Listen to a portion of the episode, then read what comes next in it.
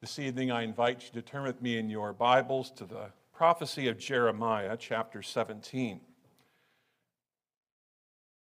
Jeremiah, chapter 17. We'll begin reading at verse 5. This is on page 767 in the Pew Edition Bible.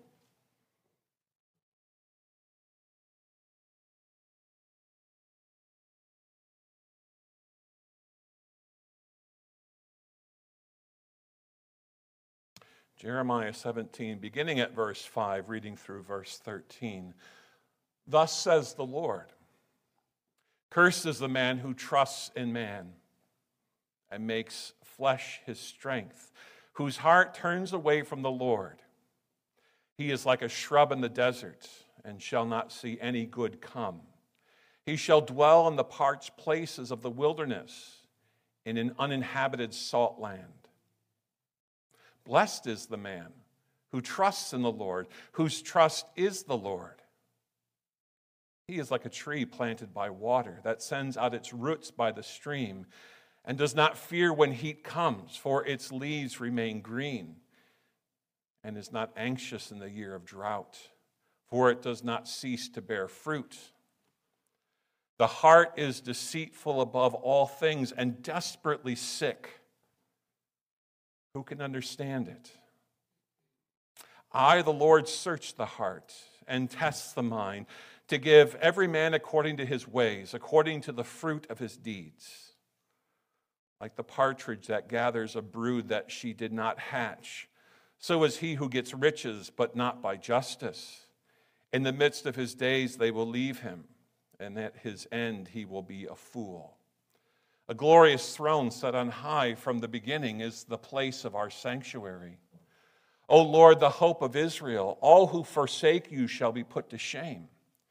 Those who turn away from you shall be written in the earth, for they have forsaken the Lord, the fountain of living water. This is the word of the Lord, congregation. The grass withers and the flower fades, but the word of our Lord endures forever. Again, let me draw your attention to our text for this evening, verse 9. The heart is deceitful above all things and desperately sick. Who can understand it? Brothers and sisters in our Lord Jesus Christ, let me offer to you another translation of that verse. Most devious is the heart, it is incurable. Who can fathom it? It's almost uttered as a, a sense of exasperation. Who can understand? Who can fathom? Who can really make sense of the way the human heart functions? So, tonight I want to speak to you about, first of all, what the Bible says about the heart, and then Jeremiah speaking about the devious hearts, the wicked hearts, and then the promise of the gospel concerning a renewed heart. Those three things tonight, very briefly. You may have heard it said before that Christianity can be described as a religion of the heart. The word heart is used over 800 times in Scripture.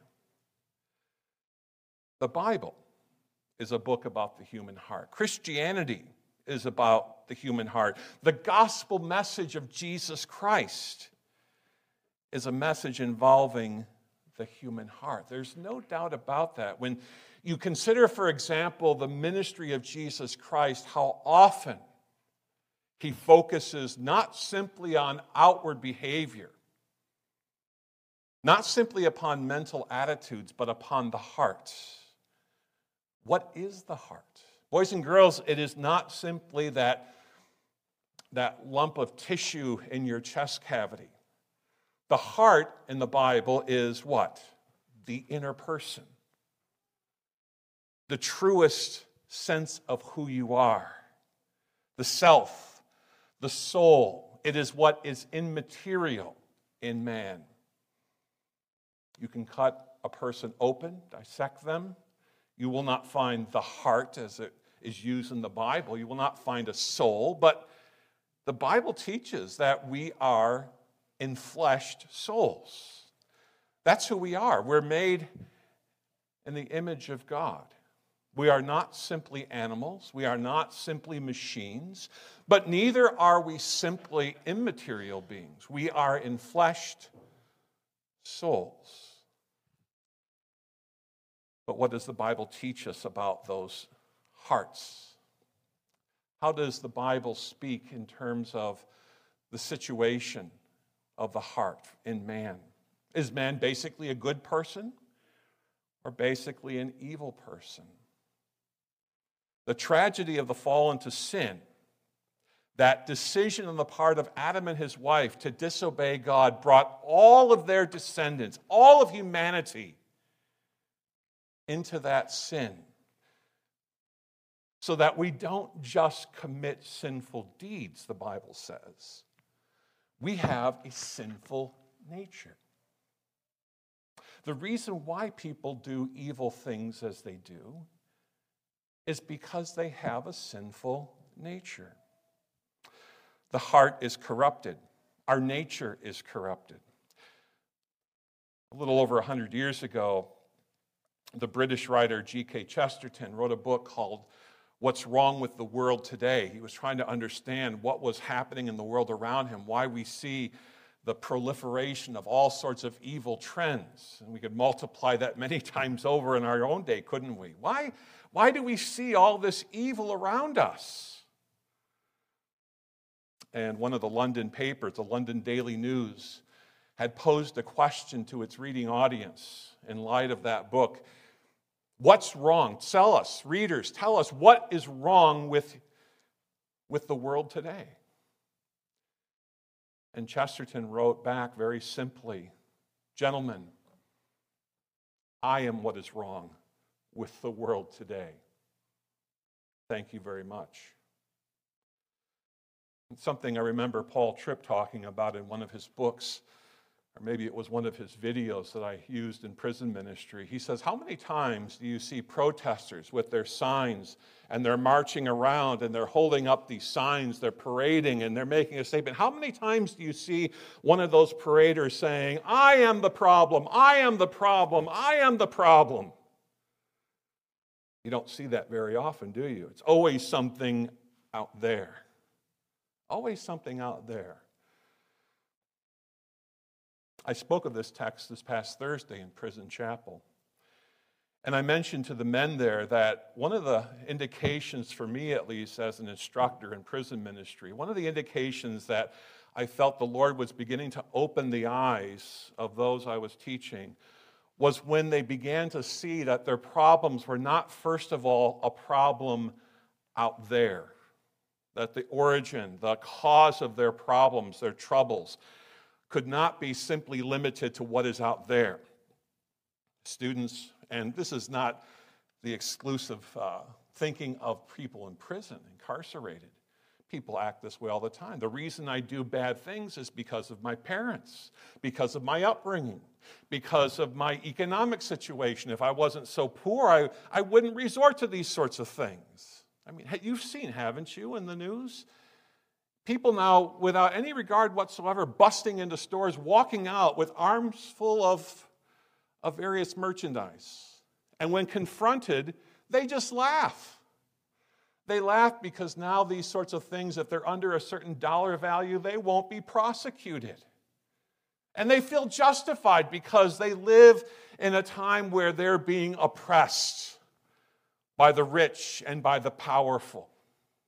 So it's okay then to do those sorts of things. People try to place blame upon all sorts of things politics, racial inequity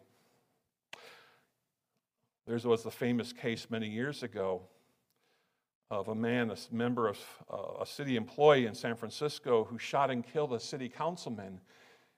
His defense was that he had eaten too many Twinkies before that event, and the sugar high caused him to shoot and kill a San Francisco councilman. But when students when parishioners, when people begin to see that the problem originates here, here in the heart, then we can understand also how the remedy must be addressed. You can make all the changes you want to in society. You can work for equity, you can work for issues of social justice. But if you do not change people's hearts, you will only have limited success, if any success whatsoever. Listen for a moment to how the Bible describes the fallen condition of the human heart. And maybe you can relate to some of these. The Bible speaks of a broken heart, a faint heart, a divided heart. Think of the Apostle Paul and his struggle in Romans 7. I know I should do one thing, but I find myself doing the other. And he's describing that as someone who, who has been converted to the Christian faith. A wounded heart, a stubborn heart. Don't be like the mule. Don't be like the horse that has to be controlled by bit and bridle. And yet, some of us can be absolutely persistent in our stubbornness. Even in the face of compelling evidence to the contrary, we say, But yes, I want to do it this way. Even though I know it's destructive, even though I know it's wrong, even though I know it dishonors the Lord, I'm going to do it anyway. The Bible speaks of a perverse heart, an arrogant heart, an evil heart, a rebellious heart, an uncircumcised heart and a foolish heart. Think of what Jesus said time and time again in his public ministry. He said, You've heard it said of old, you shall not murder. But I tell you that if you call your brother a blockhead, you're in danger of hellfire. You've heard it said of old, you shall not commit adultery. But I tell you that if you look lustfully at a woman, you have committed adultery in your hearts. Jesus' critics asked him and they asked his disciples, Why is it that you don't go through the elaborate ceremonies of washing your hands, washing your eating utensils? What's wrong with you? Now, again, it was not merely for some hygienic reason, but it was this idea of we are people of purity. And so we're going to symbolize that by washing our hands and washing our utensils. That's what makes a person holy. And you remember Jesus' response to that. He says it's not what goes into a person that defiles him, but rather it's what comes out of him, what's in his heart that makes him defiled, makes him dirty. This is the problem. And the Apostle Paul speaks elsewhere. We saw that this morning that the problem with the unbelieving world and their rebellion, their hostility towards, towards godly living, can be traced back to what? Due to the hardness of their hearts. The hardness of their hearts creates confusion in their thinking, futility in their thinking, and therefore they are hostile to God. If only we had the right economic circumstances, if only we had perfect equity, if there was this perfect equality among people, then we wouldn't have any of this crime. We wouldn't have the anger, the hatred. We wouldn't have the violence. So we're told.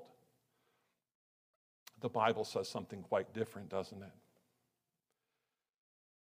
And that's why we turn to the prophecy of Jeremiah.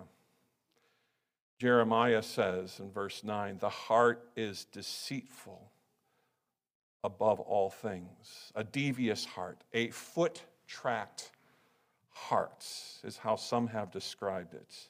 In other words, it leaves, it leaves impressions of its wickedness. And the Apostle John will say something very similar. 1 John 1 if we claim to be without sin, we deceive ourselves. That's really was that was the motivation I think for putting this message together some time ago already. I'm intrigued by what the Bible has to say about self-deception. self deception, not other people fooling us, but we ourselves trying to convince ourselves of something we know is not true. The self deceiving heart lies at the core of our problem. Paul talks, that we saw this morning in Ephesians 4, Paul talks about sinful desires being what?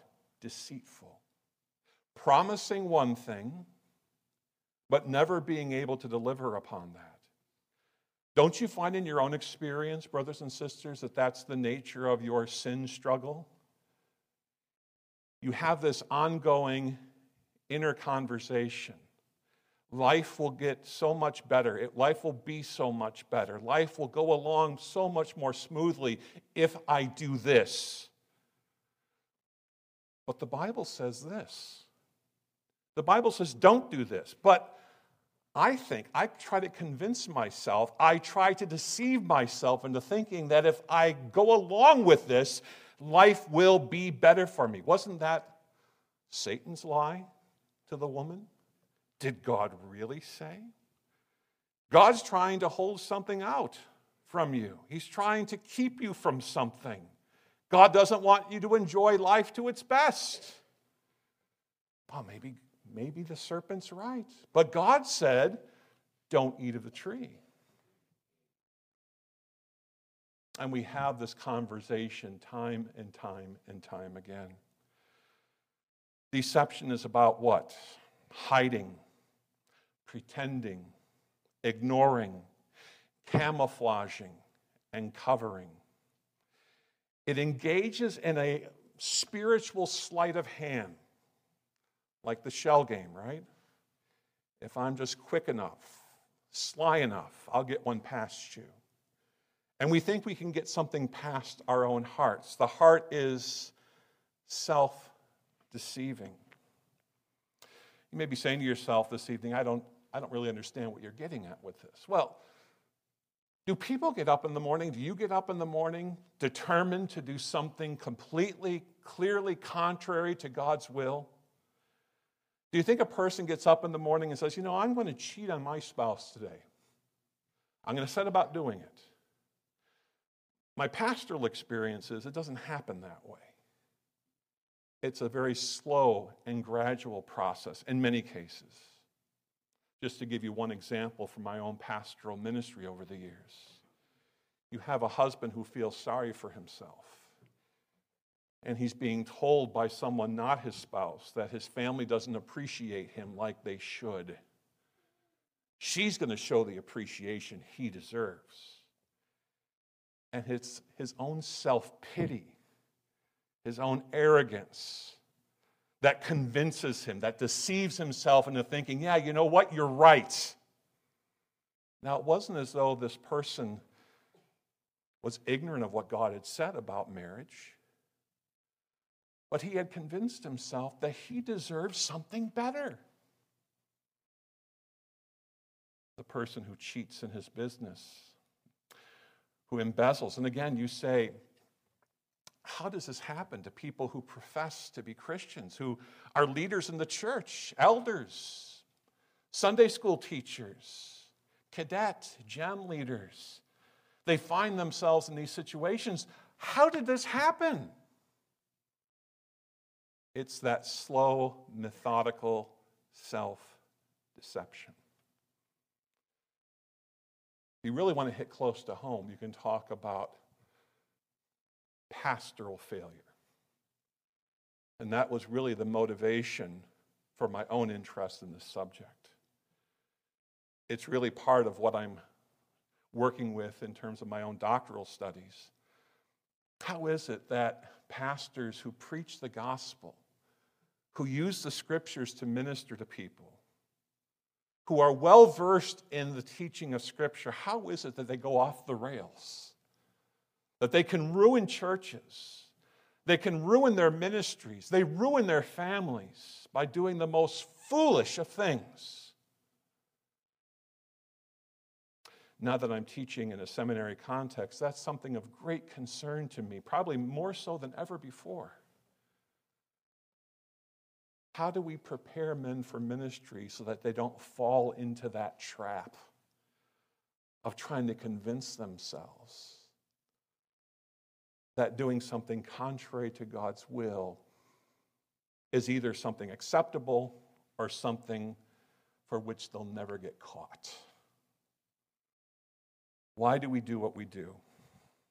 Why do we deceive ourselves? Because the heart, boys and girls, is the engine that runs everything in our life, if you want to put it that way. It is the motivational center of our lives.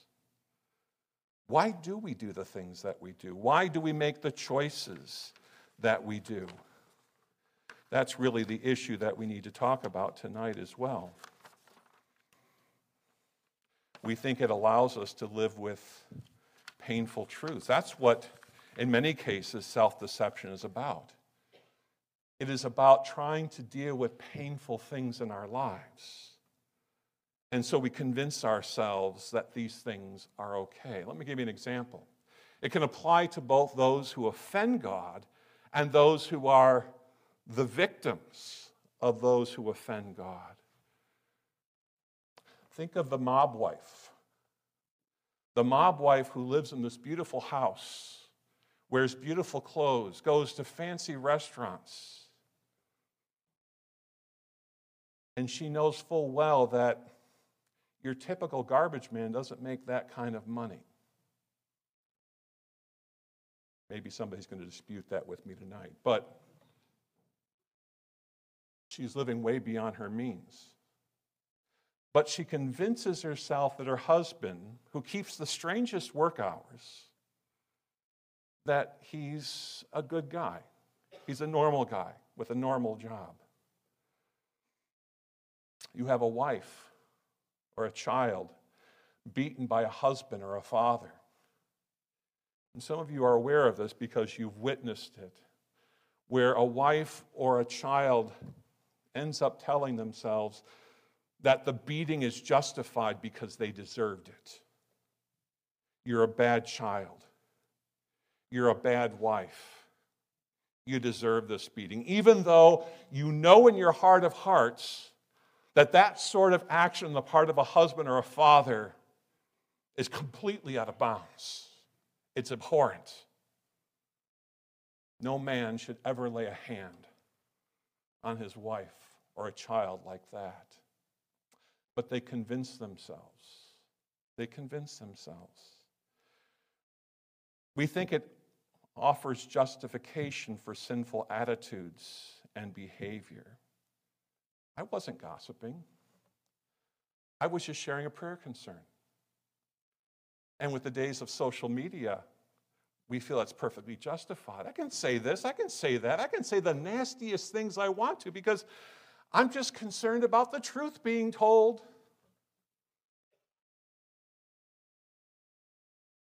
You have a person who says, Well, yeah, I hate my mother, I hate my father, but at least I didn't say it out loud. I'm justified then. I, as long as I harbor it to my, keep it to myself, I'm okay.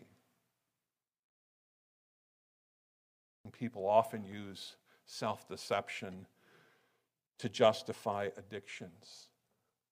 Addictions. Here's how one person put it we use all manner of self deceptions to protect ourselves from information that would cause us to view ourselves in ways that we do not like. We use these to avoid facing our habits of anger, impatience, criticism, and selfishness. This mechanism enables us to ignore others, commit wrongs, and feel justified or even righteous, when in fact we ought to be facing our failures, abuses, and sins. As deception becomes a way of life, evil can be easily practiced by an increasingly dead soul that then becomes presumptuous, planning and actively participating in evil. You see this if you work with addicts because they begin using all of their energy in support of their habit. It becomes the governing force in their life. Over time, the possibility for penitence is destroyed. The soul is enslaved, and the habit ends in soul death. Peter says, What? That which overcomes us then makes us a slave to it. That's what Jeremiah is talking about here. The heart is deceitful above all else. And we've just skimmed the surface. So let me ask you do you see any of this reflected in your own life, in your heart attitudes? Where even though you know what you should be doing, you deceive yourself into thinking that you're perfectly justified in doing its opposite. Instead of loving, you hate. Instead of faithfulness, there's unfaithfulness. Instead of devotion to God, there is devotion to self. Are you living a lie? Is really the question. And in Jeremiah's day, certainly that was the issue. The prophets, time and again, have the refrain these people, they worship me with their lips, but their hearts are far from me. Jesus would quote that. The problem was not in the Old Testament or in Jesus' day that the people were not religious. They went to their services. They sat under the teaching of the synagogue. They went to the temple. They gave their money. They made a big show of it. Their prayers were elaborate and ornate. They were praised for their prayers, some of them were. And Jesus says they, they worship with their lips. They go through all the motions, and yet their hearts are far from me. And you have to pause for a moment and ask yourself What's the remedy? What's the remedy? If this sort of self deception leads to spiritual enslavement, how do you get out of that? That's the question I posed Thursday night in prison. If you find yourself in that situation, brothers, I said, how do you get yourself out of that? Now, there are some who are not even aware that they're under that enslavement. But there are others who are aware, painfully aware, that they're enslaved to it. There are people in our churches who are struggling with that enslavement. Ask any pastor, ask any elder. Let's not be naive about these things, brothers and sisters. The good news is there's a remedy because the same prophet who spoke of the deceitfulness of the human hearts and with exasperation says, Who can fathom it? is also the same prophet who spoke of a new covenant that God would make with his people. Through the work of Christ and his Holy Spirit, transformation can take place. That's why our brothers are involved in prison ministry, because it's not through human persuasion. It's not through setting up the right environmental circumstances. It is through the ministry of the gospel of Jesus Christ that transformation can take place. Through repentance, through the gift of repentance did you ever look uh, at repentance as a gift of God? Repentance being able to see more clearly what you need to be sorry about. What is repentance in the Bible? The Bible says, our catechism summarizes it. It is to be genuinely sorry for sin, not just because of its consequences, but because sin, first and foremost, is an offense to God. To hate it more and more, says the catechism to hate it, that it is no longer something that looks appealing and attractive. And then to flee from it. Jesus uses the imagery of what? Plucking out an eye, lopping off a hand. In other words, what are you prepared to do to fight against that temptation? Repentance, we become self aware. Somebody once said, and maybe you have seen this in your own life, that we see most clearly when our eyes have been washed with the tears of repentance. I've seen that as a pastor, I've seen it in my own life. You no longer make the justifications for your sin, but you've been broken. You've been brought to your knees, and you see that you are in need of God's grace. You are in need of a new heart. That's why the psalmist will say, Create in me a clean heart. Who may come in the presence of the Lord? He who has clean hands and a pure heart. Hebrews will speak of a heart that has been sprinkled clean from an evil conscience. Give me, says the Lord, an undivided heart, a loyal heart. And the promise in Jeremiah 31 is that God would give his people a heart of flesh. He would replace that heart of stone with a heart of flesh. And no longer would the law simply be written on tablets of stone like they were at Mount Sinai, but the law would be written upon the very hearts of God's people, internalized, transformed. That's our hope. That's the good news of the gospel. So if you find yourself struggling with that self deception, if you've come to that point with yourself or maybe with someone you love and care for deeply, where you say, Who can understand? Who can fathom the human heart? Bear this in mind. The promise of the gospel of Jesus Christ is to make us a new creation. And I leave you with these words from Proverbs chapter 4, verse 23. Above all else, says the writer in Proverbs, above all else, guard your hearts, for from it flow the springs of life. What does it mean to guard your heart? What should be the attitude of heart and mind? Kind of behavior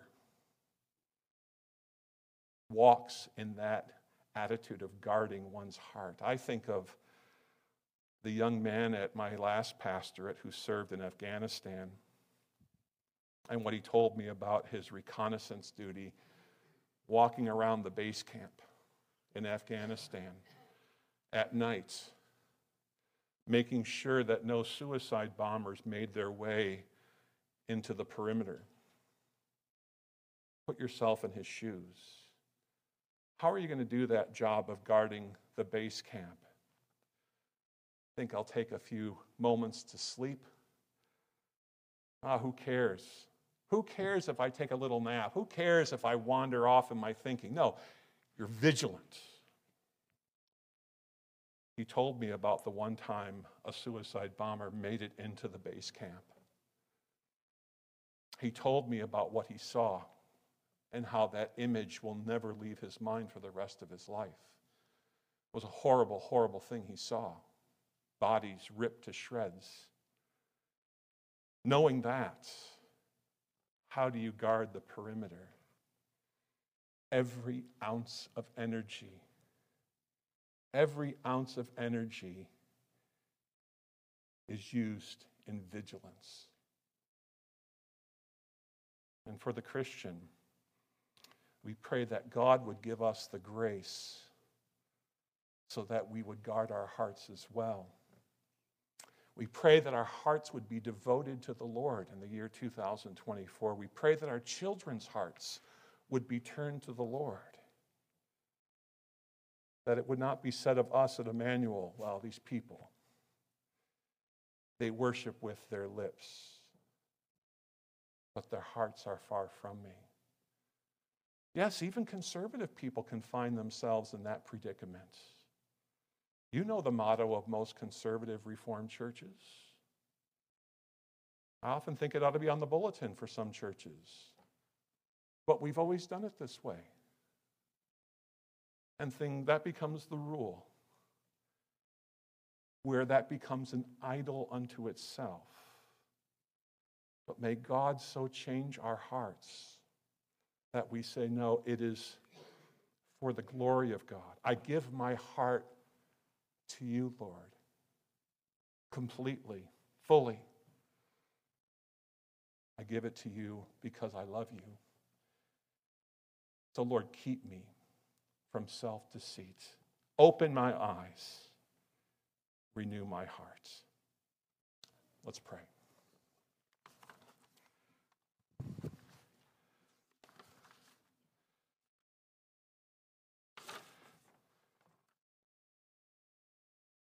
Father in heaven, I pray tonight for my brothers and sisters here at Emmanuel URC, these dear brothers and sisters,